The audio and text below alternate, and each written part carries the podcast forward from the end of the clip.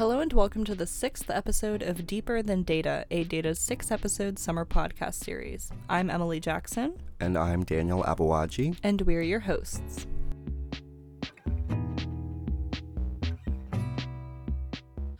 Goal 3 of the UN Millennium Development Goals was to quote, promote gender equality and empower women, the goal was accompanied by one major target and four indicators to guide progress. And this year, that language reappeared in Goal 5 of the Sustainable Development Goals, which is to, quote, promote gender equality and empower all women and girls. This goal is vital for development. Everybody recognizes that the empowerment of women is a, is a good thing.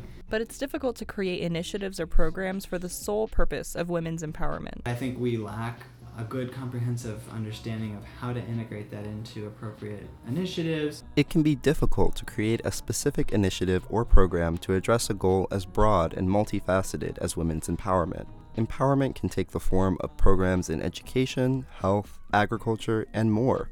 Many important development goals are similar in this way. Nutrition, for example, is a very broad goal for development that can be built into programs across all sectors. The fact that you can incorporate the goals of nutrition or women's empowerment to so many different programs and projects seems like a great advantage. But it also means that it can be difficult to track exactly how much money and effort goes into making those goals happen. And sometimes negative consequences of well meaning initiatives can go unnoticed. Today we're talking about women's empowerment in development. What's the best way to make sure that programs and initiatives that are meant to empower women actually achieve that goal? How can we use initiatives for nutrition as a model for women's empowerment in development? Stay with us.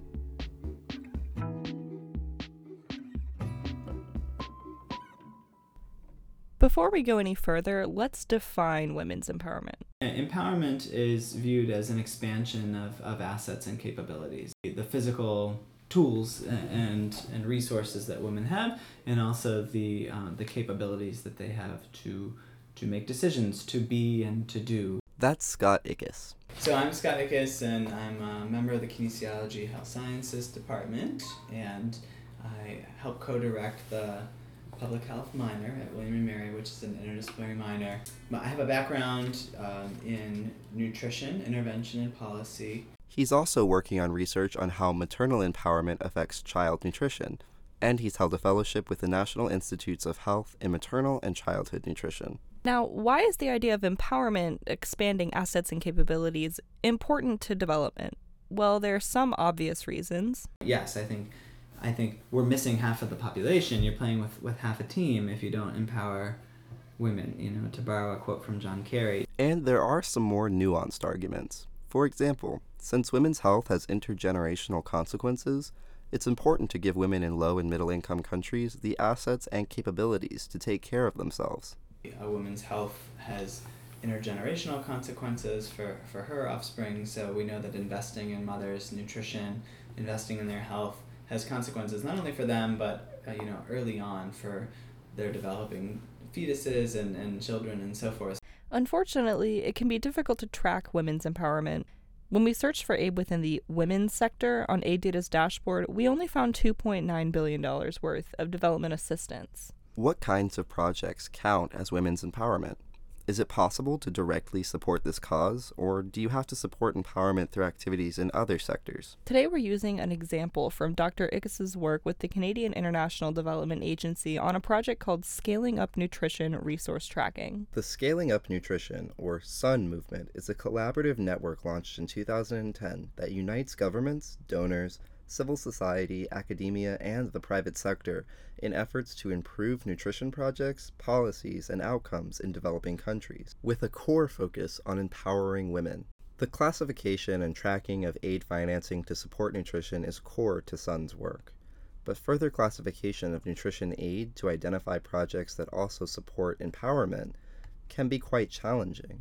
The amount of development assistance that was dedicated to nutrition that was uh, that had a uh, a primary purpose for empowerment was actually quite low. As it stands, official development assistance reported to the OECD is classified with one overarching sector chosen from roughly 200 options. While this may sound like a lot, the categories are quite broad and lack the kind of nuance that could help Sun countries to better track nutrition interventions within their borders. To illustrate, nutrition is just one of the OECD's sector options. This makes it particularly challenging to identify the nutrition components of projects that fall in other sectors. For example, an agricultural project that produces nutrient fortified crops, or a reproductive health project that supports maternal and infant nutrition. Classifying aid interventions based on their nature and goals can be very useful for researchers seeking to identify trends, gaps in coverage, and areas to improve. Researchers and policymakers are in need of a way to capture the granular data that is missed by the OECD classification system. Such an approach could also apply to funding for women's empowerment or any number of cross cutting, multi sector development issues.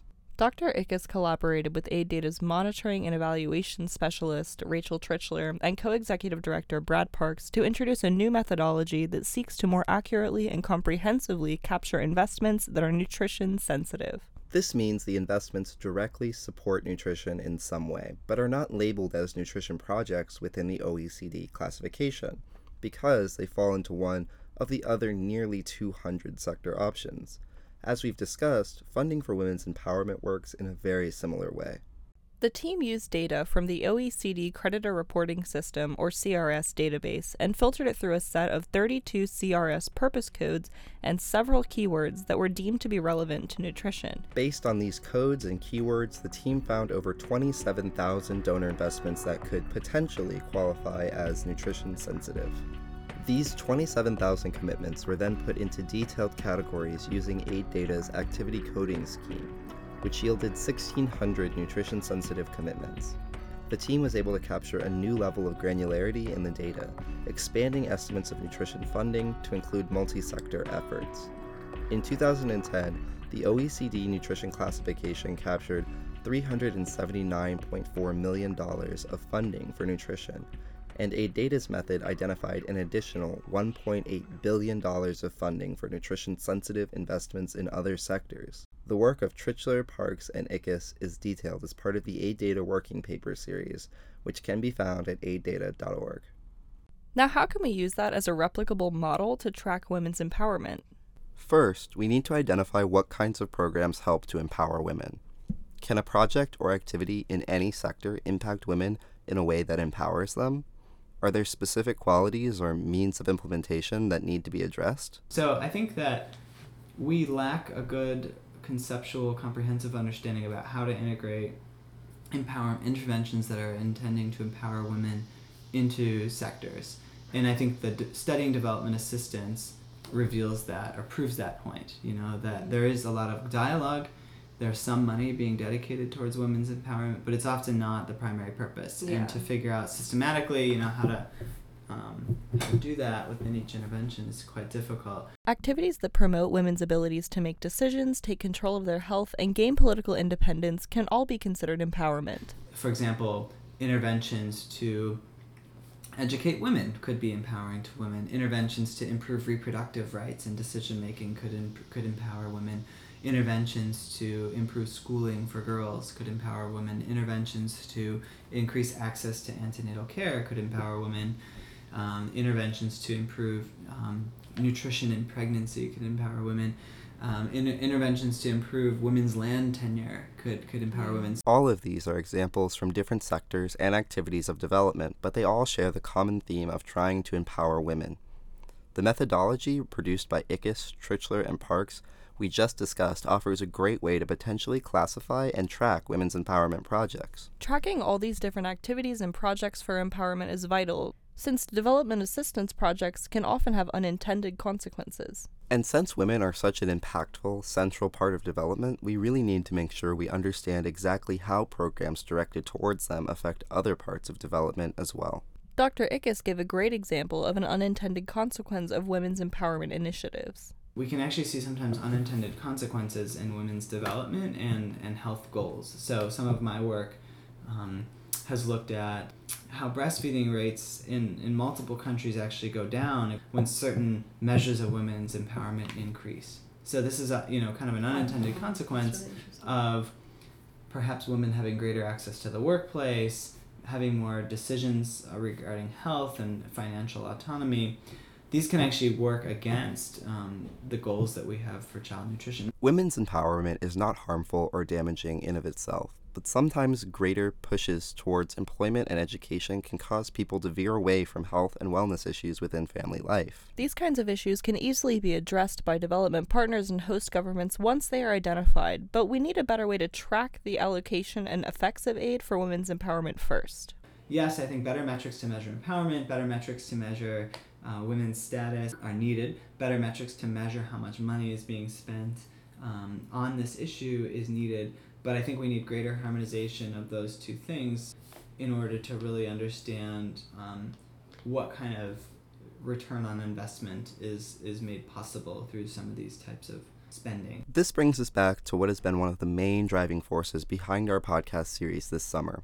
We won't be able to better the status of women or create metrics to measure money spent on empowerment if the data on these topics isn't open. Donor and recipient institutions alike need to be open and clear about how every development dollar affects women and those around them. We need to pair data on development spending with information on health and empowerment in low and middle income countries.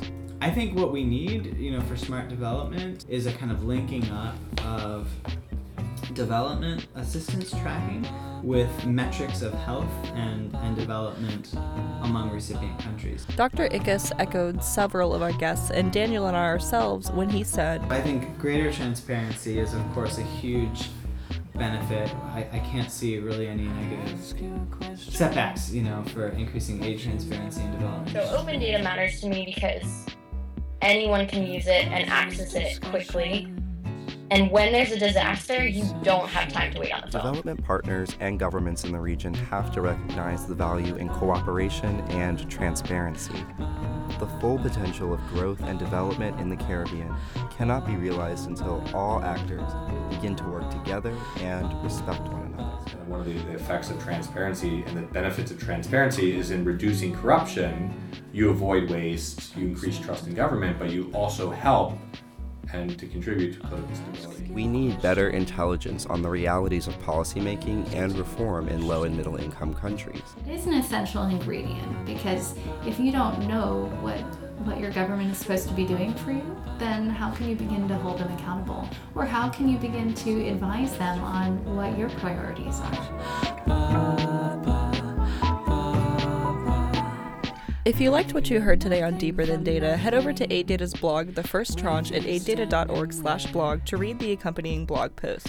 This week we wrote a summary of AidData's working paper number 7, which describes the methodology for categorizing nutrition aid that Dr. Ickes worked on. As we've reached the end of this summer podcast series, we'd like to thank everyone who contributed to our podcast. Lou Sevier, Emily McClanagan, Prabesh Basnet, Phil Ressler, Mike Tierney, David Saldivar, Kofi Abuaji, Dina Abdel Fattah, Rebecca Latourell, Brad Parks, Scott Ickes, Michelle Zelli, Harsh Desai, Pranay Sinha, Pratush Dubey, Mike and Alec, Katie Paulson Smith, Chris Catella, Samantha Custer, and last but not least, our families and friends.